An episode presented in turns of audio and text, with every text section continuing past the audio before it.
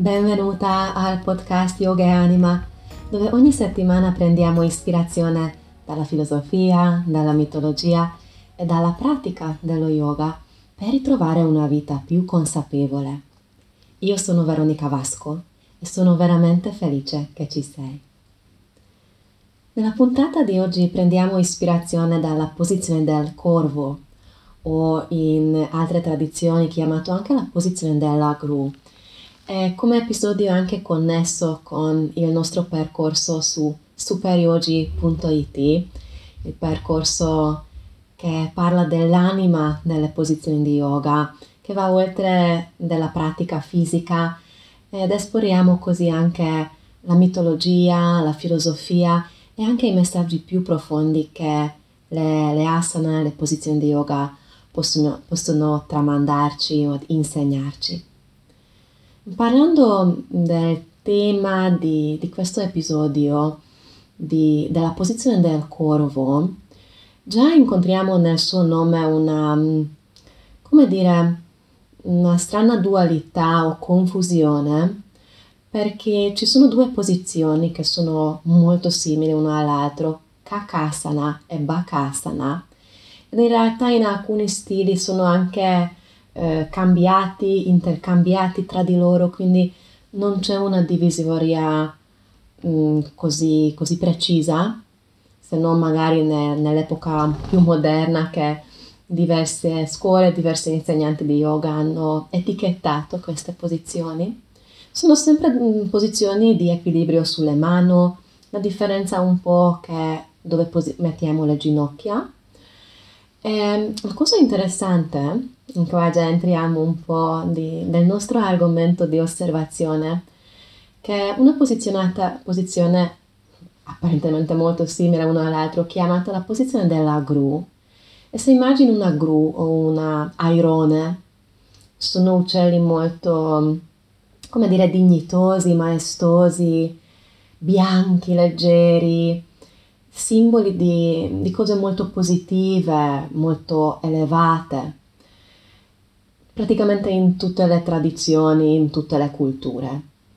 Mentre alla posizione del corvo, ripeto, molto simile, spesso anche cambiato come nome ehm, con quello della gru, il corvo praticamente in tutte le culture in questo pianeta Terra ha qualche connotazione negativa. A volte è anche un animale che considerata il portatore della saggezza, però spesso ehm, lo sentiamo connesso con la morte, con la, anche con la crudeltà, con qualcosa buio, nero, che non vogliamo tanto incontrare normalmente o generalmente nella vita.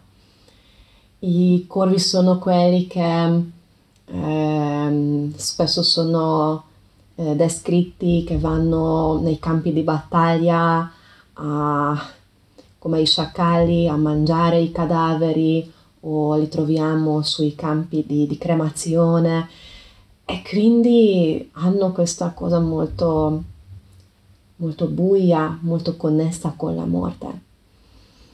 Ehm, in una prima lettura può essere molto interessante per noi praticanti, delle posizioni praticanti dello yoga, di osservare, scusa che fumetto il mio gatto che ha pensato che vuole miagolare, forse si, si sente ora.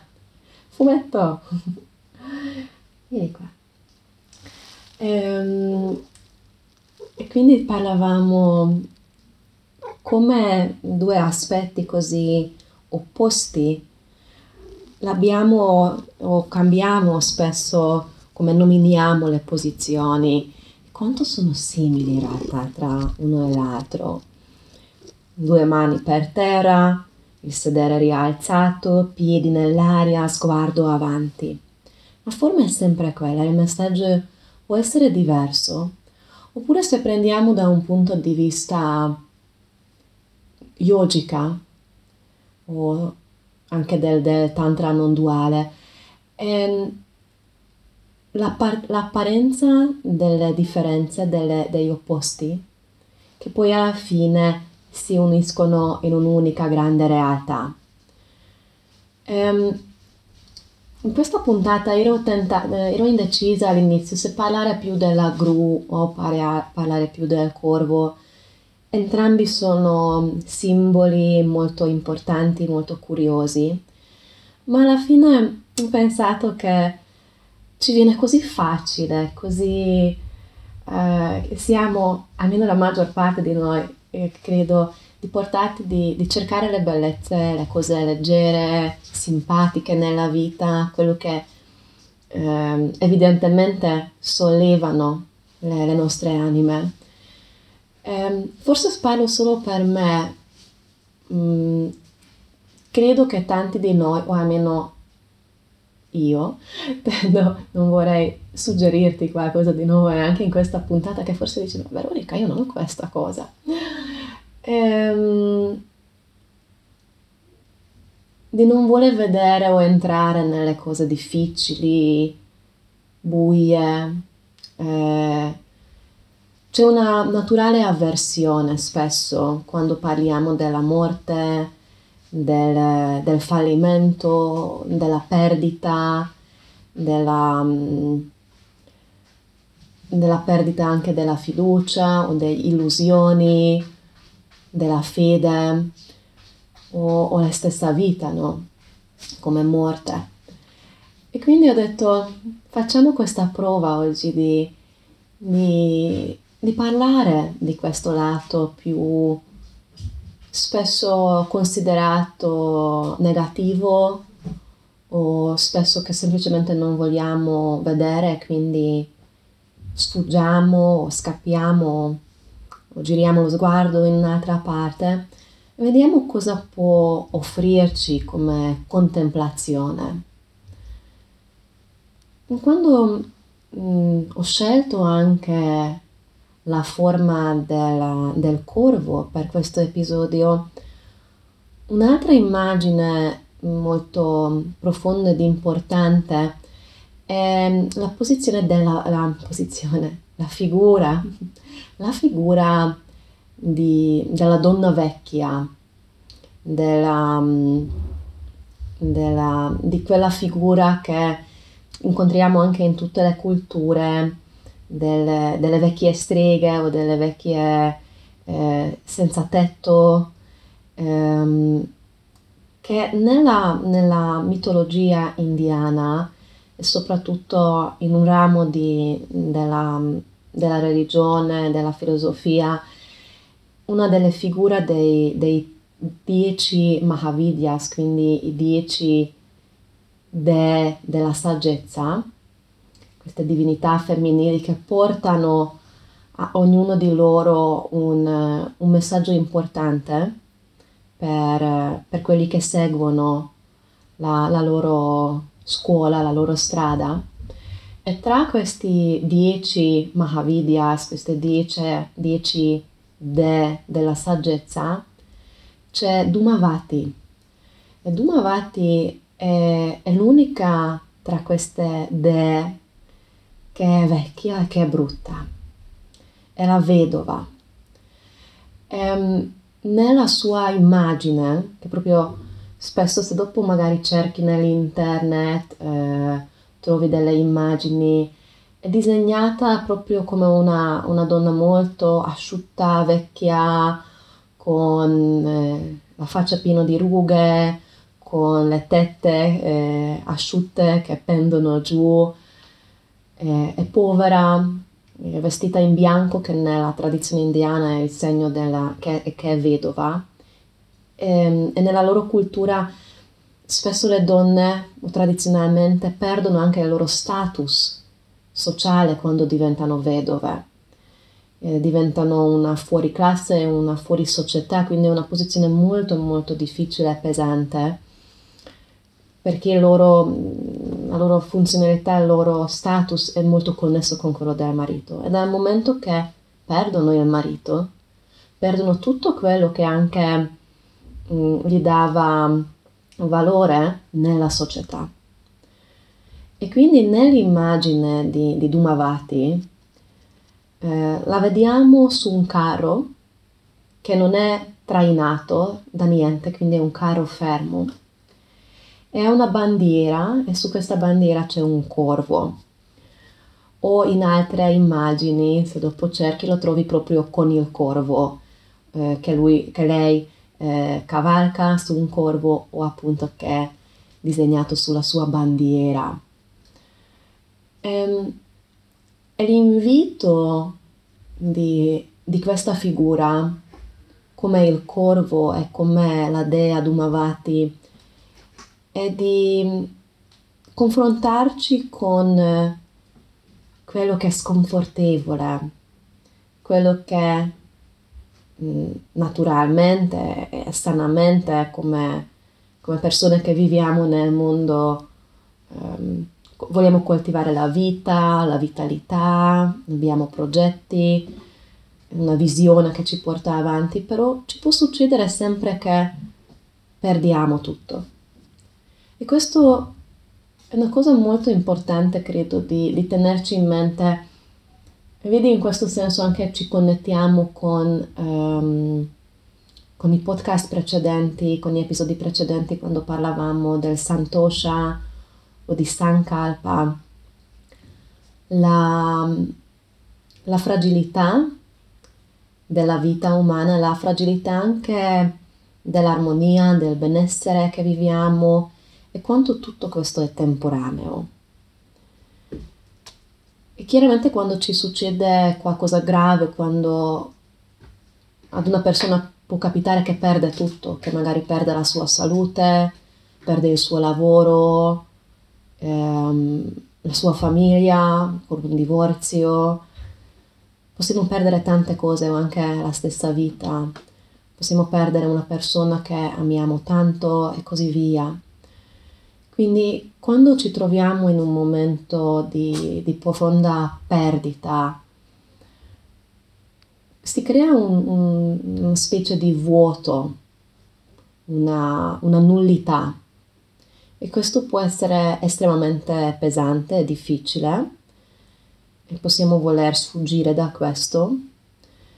Eh, non entrerò qua mh, mm, come quali, quali possono essere delle portate di questi momenti, mm, ma quello che in, in questo, magari in questo episodio vorrei un po' vedere o visitare con te, quando queste cose si manifestano nel mondo esterno, perché può essere già una, una bella guida per quei momenti quando capita a noi stessi nelle nostre vite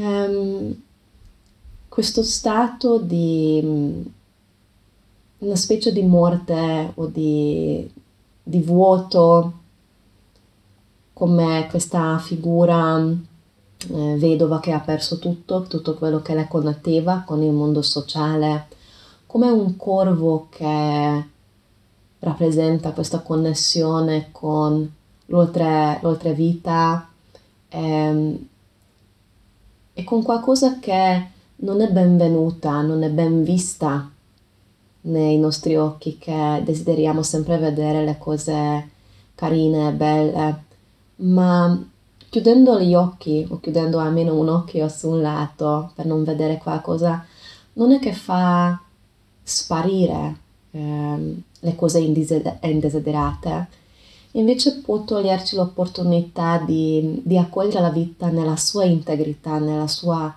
complessità, anche se questo chiaramente è estremamente difficile.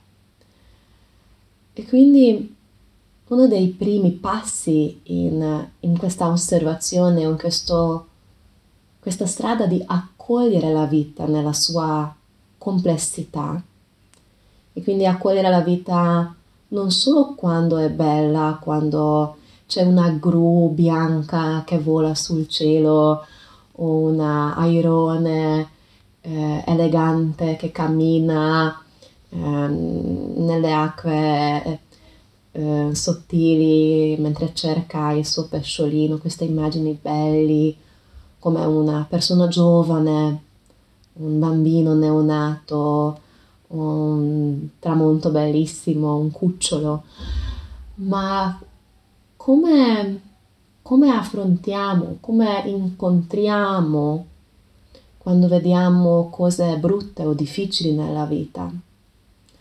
Come, e questo è l'invito mio per te, di osservare come reagisci quando incontri una persona anziana, vecchia, brutta, quando incontri un homeless, un senza tetto per strada, riesci a guardargli negli occhi, riesci a rivolgere una parola umana.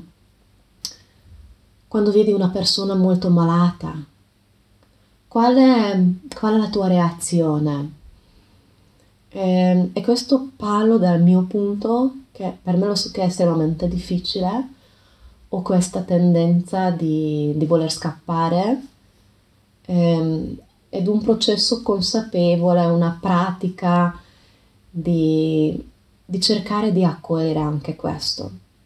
E lo so che poi ci sono alcune persone che non sono toccate da queste, um, come dire, difficoltà superficiali che sono spesso persone che lavorano con i malati, con gli anziani, che lavorano nei posti colpiti di, da guerra per aiutare agli altri, che lavorano con gli immigrati. E, ehm, quindi magari anche tu come ascolti questo podcast e mi dici guarda Veronica, io non ho, non ho questo tipo di, di pensieri o, o paure o riguardi riesco a cogliere tutto questo dal mio cuore in modo molto um, caloroso, luminoso ed amorevole e, e, mi inchino davanti a te, è una cosa bellissima e, e credo che allora per tanti di noi è una strada, un esempio. Io quando vedo persone così ehm, è una grande, grande ispirazione e scuola. Ma se, se anche tu incontri invece qualche difficoltà di accogliere tutto questo, può essere un bel esercizio per i prossimi giorni, per le prossime settimane dopo l'ascolto di questo episodio, di, di incontrare il brutto, il difficile, la disperazione, la perdita che si manifesta in diversi modi nelle nostre vite e nelle vite degli altri, di accogliere tutto questo con una gentilezza amorevole, con un'accoglienza. Forse la parola amore è molto forte all'inizio perché se non riusciamo neanche a guardarlo, è molto difficile dire che lo amo, allora forse la tenerezza, la gentilezza o solamente il desiderio di vederlo e non, non girare la testa e non eh, girare lo sguardo qualche altra parte può essere una, un bellissimo inizio di questo percorso. E questo chiaramente ci connette non solo con gli altri esseri viventi, ma con l'integrità la totalità della vita. E chissà, forse quando ci capita veramente qualcosa difficile e pesante, perché ricordiamoci tutto quello che abbiamo non è mai per scontato e non è mai eterno.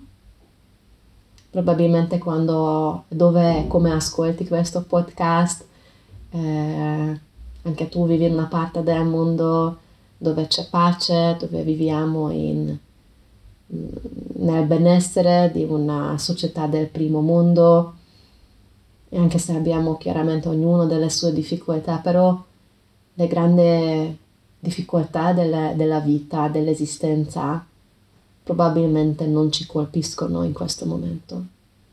Ma in qualsiasi momento può arrivare un terremoto, una guerra o diverse, diversi problemi come una malattia o um, altre perdite.